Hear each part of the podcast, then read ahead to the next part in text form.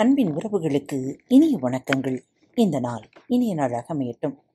இன்று உங்களுக்கான பகுதி கடவுளை தேடாதீர்கள் ஐயா தென்கட்சி கோ. சுவாமிநாதன் அவர்களின் எழுத்து வடிவில் இதோ உங்களுக்காக. குளித்தால் புனிதமா? ஒரு பெரிய மனிதர் வேலைக்காரனை கூப்பிட்டார். புறப்படு என்றார். எங்கே? என்றான். புனிதமான இடங்களுக்கெல்லாம் போய் வரலாம். புண்ணிய நதிகளிலெல்லாம் நீராடி வரலாம் என்றார். குளிக்கிறதுக்கு அவ்வளோ தூரம் போகணுங்களா முதலாளி? என்று வேலைக்காரன் கேட்டான். அடமுட்டாளே ஒன்றை புரிந்து கொள் புண்ணிய தீர்த்தங்களில் நீராடினால் நாம் செய்த பாவங்கள் எல்லாம் போகும். நாம் புனிதமடையலாம். அப்படின்னா போயிட்டு வரலாங்க என்றான் வேலைக்காரன். வெளியூர் சாப்பாடு எனக்கு சரிப்படாது. அதனால தான் வேளா வேலைக்கு சமைச்சு போட உன்னை அழைச்சிக்கிட்டு போறேன். ஒரு மாசத்துக்கு தேவையானதெல்லாம் மூட்டை கட்டி எடுத்துக்கோ அப்படின்னார். அவர்கள் இருவரும் புறப்பட்டார்கள். புனித ஸ்தலங்களுக்கெல்லாம் போனார்கள். புண்ணிய நதிகளில் எல்லாம் நீராடினார்கள். ஒரு மாதம் கழித்து ஊருக்கு திரும்பினார்கள். வீட்டுக்கு வந்தவுடன் அந்த வேலைக்காரன் தன் முதலாளிக்கு வேண்டியதை அவசர அவசரமாக சமைத்தான். சாப்பிட வாங்க முதலாளி என்றான். பசியோடு இருந்த முதலாளி வேகமாக வந்து உட்கார்ந்தார். வேலைக்காரன் பரிமாறினான். முதலாளியின் முகம் மாறியது. முகம் சுளித்தார். மோசமான வாசனை. எங்கிருந்து வருகிறது? சாப்பாட்டிலிருந்துதான். என்னடா சமையல் பண்ணியிருக்க? துர்வாசனை சகிக்க முடியல என்று சத்தம் போட்டார்.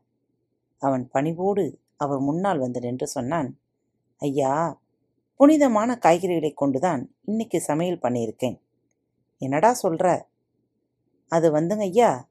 நாம் இங்கே இருந்து புறப்படும் போது நம்ம தோட்டத்தில் விளைஞ்ச உருளைக்கிழங்கையும் கொஞ்சம் எடுத்துக்கிட்டு வந்தேன்.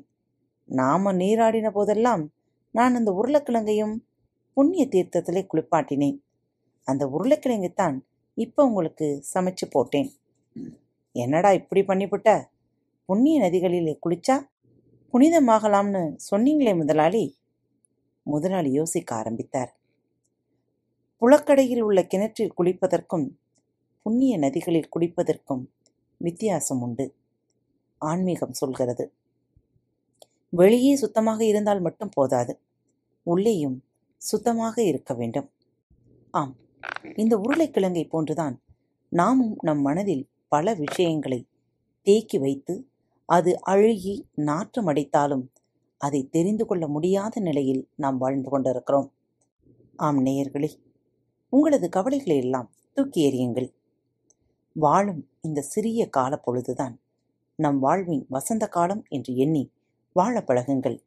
எண்ணங்களை நேர்மறை எண்ணங்களாக வைத்துக்கொள்ள முயற்சி செய்யுங்கள். இந்த நாள் இனிய நாளாக அமையட்டும். மீண்டும் உங்கள் அனைவரையும் சந்திக்கும் வரை உங்களிடமிருந்து விடைபெற்றுக் கொள்வது உங்கள் அன்பு தோழி.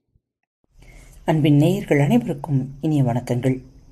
நேயர்களே நமது பாரத் தமிழ் வழியொலி பக்கம் hub hopper studio awards twenty twenty one விருதுக்காக பரிந்துரை செய்யப்பட்டுள்ளது.